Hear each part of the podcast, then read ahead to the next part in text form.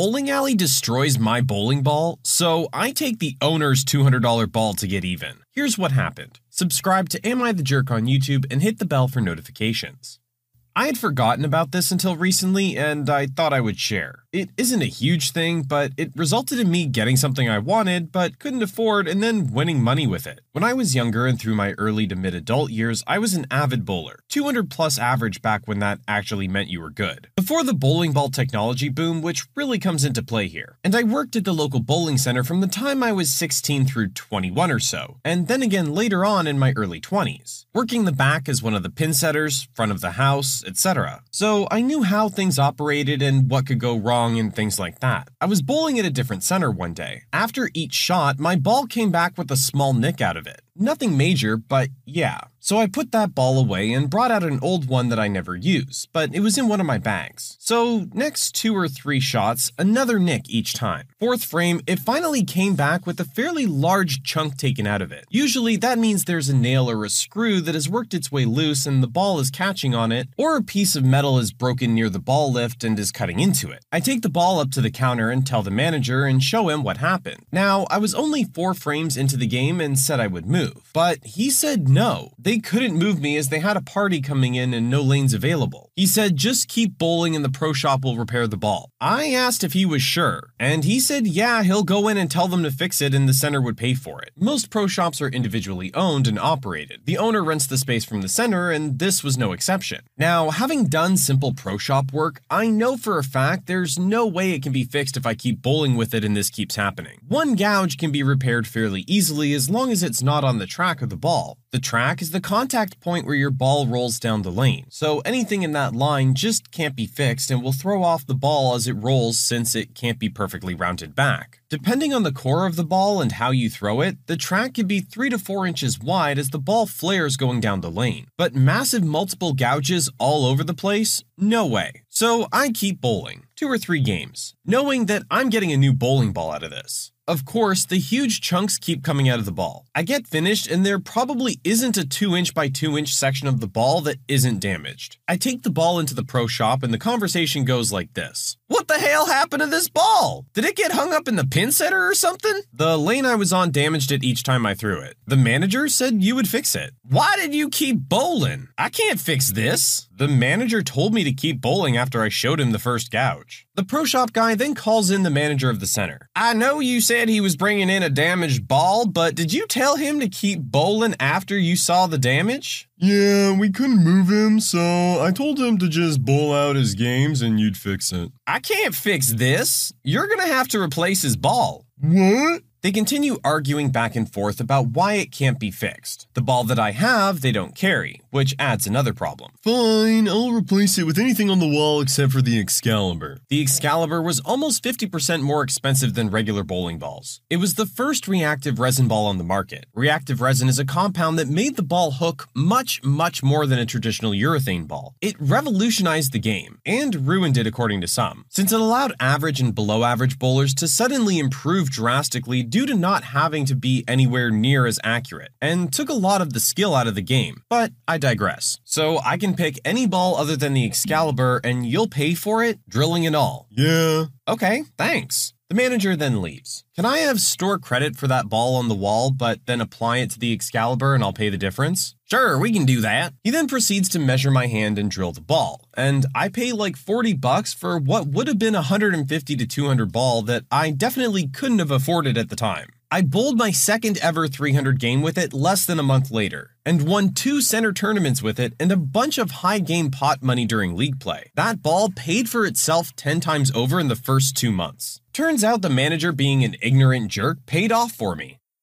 I mean, there's nothing really bad about this situation for our poster here. This is really all on the manager. It could have been easily avoided by just putting that lane out of commission and letting the guy move to another lane. I get that you have a party, but there's a problem with that lane. You can't let him keep bowling on it, and I don't understand how his lane time is still worth you having to pay for the damages to his ball. If anything, maybe just give him credit for a couple of games and say, I'm sorry I can't let you play today because I have those lanes reserved. But this just feels like the worst possible decision the manager could have made, at least for his own interests. Our poster got off quite nicely.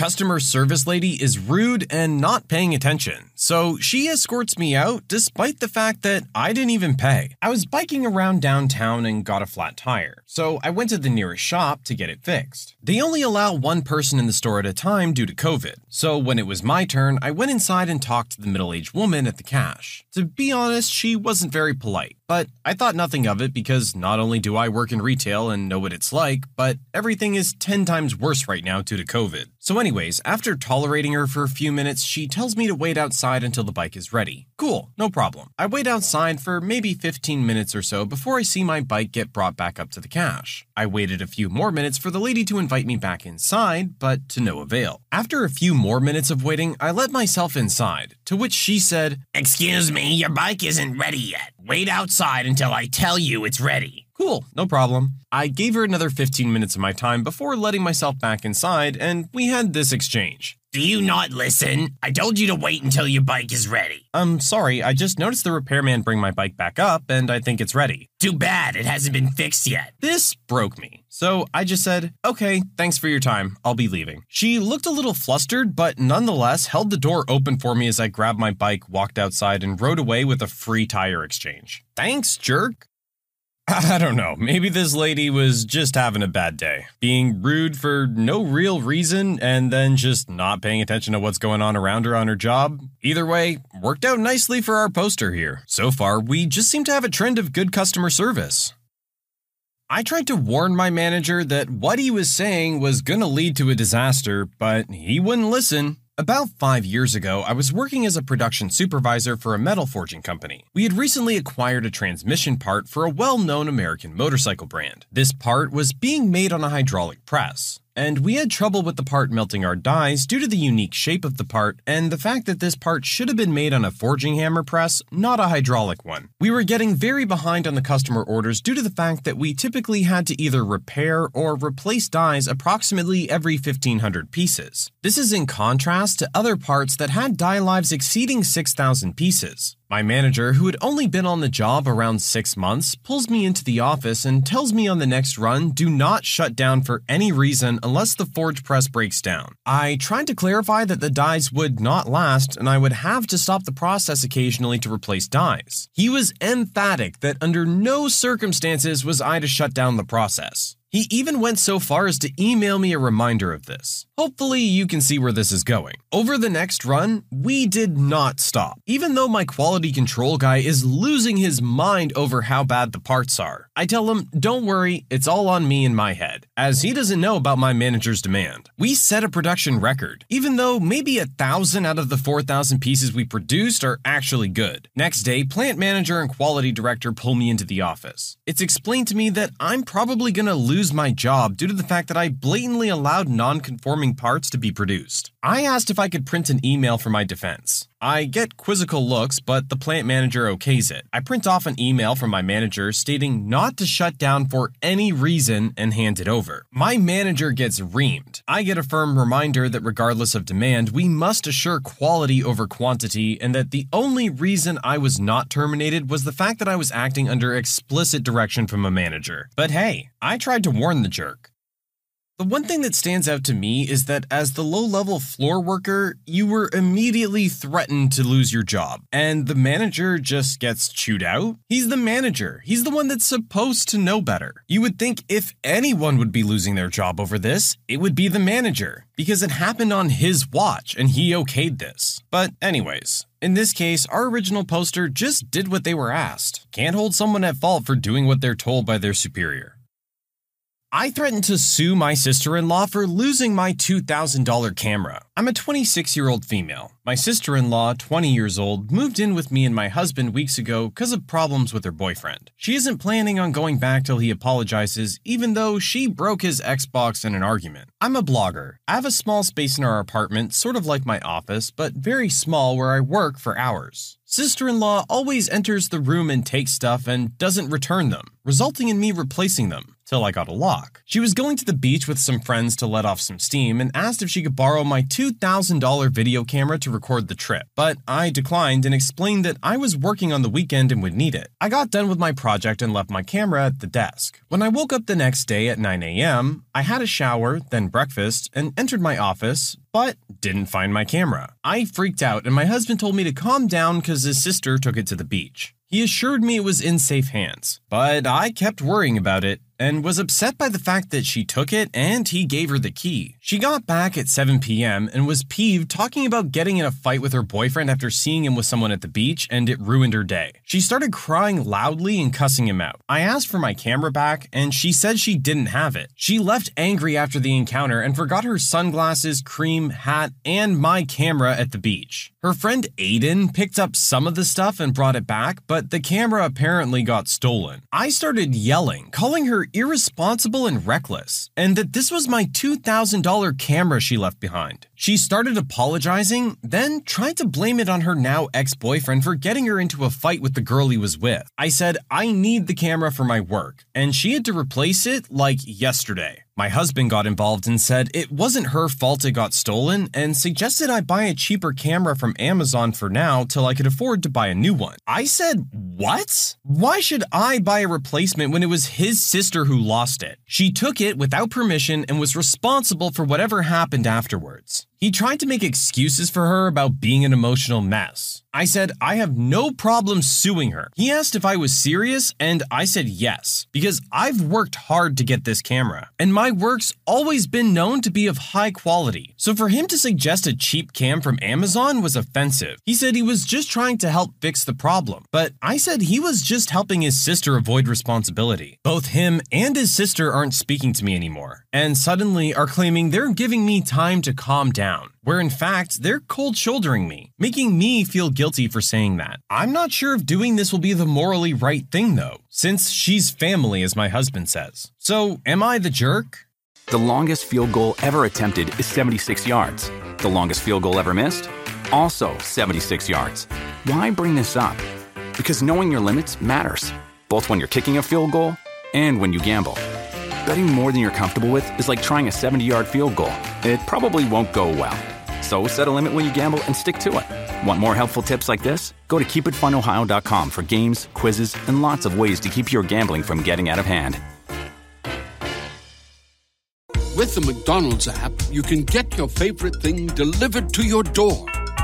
So if you were looking for a reason to skip washing those dishes you left in the sink, consider this a sign. Ba-da-ba-ba-ba. Right now, get $0 delivery fee with any purchase of $15 or more, only in the app. At participating McDonald's, minimum purchase excludes tax and service fees. Delivery prices may be higher than in restaurants. Other fees may apply, not valid with any other offer, discount, or coupon. With everything you have on your plate, earning your degree online seems impossible. But at Grand Canyon University, we specialize in helping you fit a master's degree in business into your busy day. Your graduation team, led by your own GCU counselor, provides you with the personal support you need to succeed. Achieve your goals with a plan and team behind you. Find your purpose at Grand Canyon University. Visit gcu.edu. I would like to have some sympathy for the sister in law here, but honestly, I'm having a hard time. She sounds like a little bit of a drama queen. And the fact that she asked for the camera, you said no, and then she took it anyway and lost it, she should feel responsible for it. Now, going and suing her for it, I don't know. That's a very serious step. And as your husband points out, she is family. But I totally get where the instinct is coming from. I think the question you really need to ask yourself is Is $2,000 really worth all the trouble this is going to cause? I do think your husband should be supporting you more here, though. And understanding that yes, your sister might not be in a great place, but she still needs to be responsible.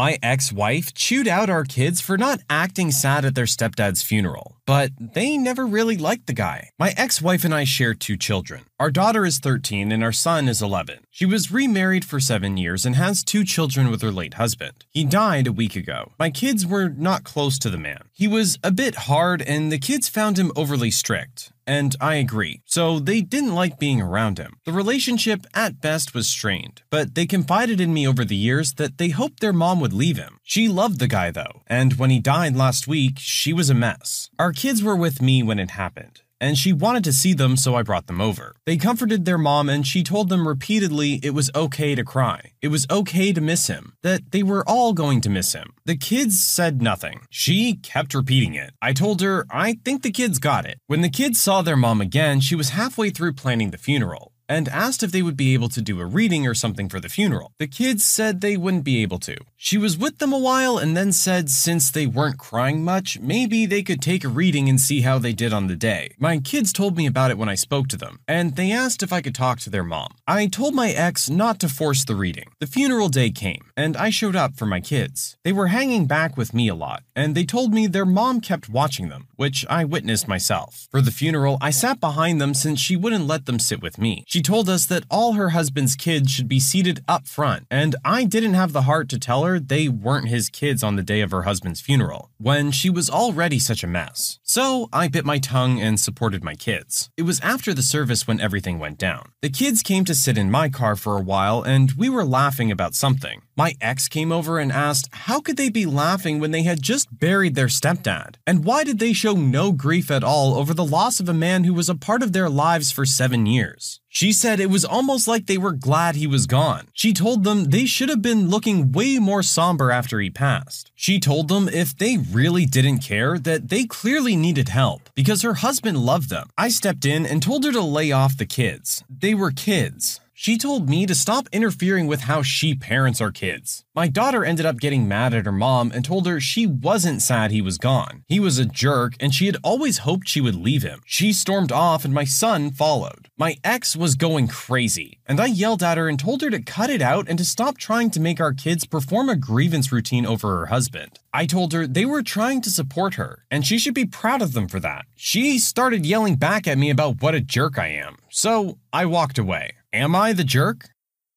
I'll be honest, this is really just an unfortunate situation for everyone involved. I feel bad for dad being caught in the middle. I feel bad for mom for having lost her husband, who she did clearly love, despite the fact that he maybe had some faults. And I feel bad for the kids for being a target here. I mean, surely she had some kind of instinct as to how they felt about their stepfather over the years. It had been seven years. This can't be the first time she's noticing that maybe they weren't the biggest fans of his. But regardless, I agree with our poster here. You can't really expect the kids to put on an act. They're there to support you. They understand that despite how they may have felt about the man, that you still need help right now. And they're there to give it to you. But I can't chew out mom too much. She just lost her husband. I think some time needs to pass and a follow up conversation needs to happen here. It's just really unfortunate that all of this happened on the day of the funeral.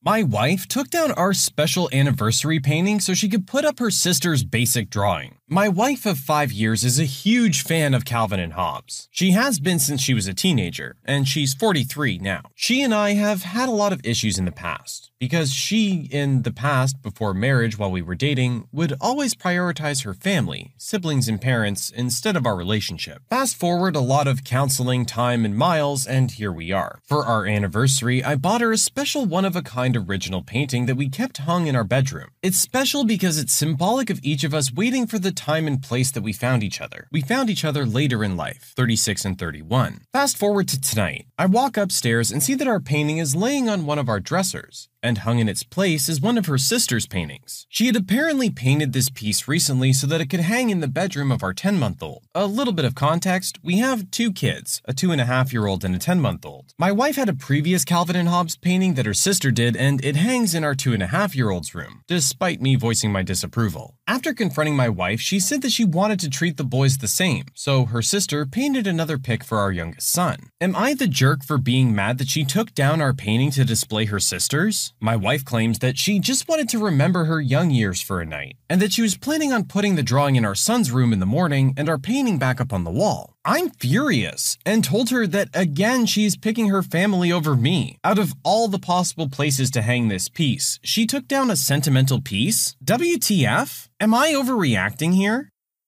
Okay, I understand that the piece is sentimental and everything, but she did say she was just going to take it down for the night and was then going to put it right back up. At that point, it shouldn't have been such a big issue. Now, clearly you've attached a lot of meaning to this picture, and just the act of it even being taken down temporarily has you in a bit of a fuss. I really think you need to take a step back here. The picture will go back up on the wall, and even if it didn't go back up in that specific spot, it can go somewhere else. It still has the same meaning meaning, no matter where it's placed in the house. I'm really getting a lot of insecure vibes from our poster here. You said you guys have been to counseling, but it seems like there maybe still needs to be some progress made here. I'm sure your wife loves you and that painting very much. You can't take something like this personally. My boyfriend refuses to get rid of his teddy bears. So, my boyfriend is a great guy, but he has about seven different teddy bears, all with names. Not from childhood, like recently bought them, between three to five years ago. He cuddles them and sometimes talks to them. He lives a normal life, makes good money, and the relationship is overall good. It's not even like he ignores me. I just find it really weird and embarrassing. I told him he should grow up and stop being crazy. He started crying and is now in the room talking to the stupid bear again instead of talking it out with me. How does this guy make enough money for a three bed house on his own, yet does stupid stuff like this? For the record, we don't live together and completely support ourselves separately. Should I encourage him to get a hobby or something? Am I the jerk for wanting a grown man to stop having teddy bears? As far as I know, nothing happened to make him specifically want a teddy bear. The first one he got because it was a Pokemon thing or whatever, but it just spiraled into more. Uh, okay, this one's a little weird. It kind of sounds like maybe this guy just has them as an outlet. Like maybe this is how he gets his feelings out without having to talk to real people almost like a journal. Now, I will say it does seem a little weird that he got so upset so quickly when it was brought up, and that he instead chose to go talk to the bears instead of you. But again, maybe this is just how he's coping with his emotions. Who cares if that's how he needs to let stuff out? There are people that do a lot worse than that to blow off steam. Be thankful he doesn't have a drinking problem or something. When you subscribe, make sure to hit the bell to turn on notifications. Put the playlist on in the background to finish listening to all the stories, links in the description. And if you like Am I the Jerk, give Am I the Genius a shot, links in the description as well. Either way, thanks a lot for watching, and we'll see you guys next time.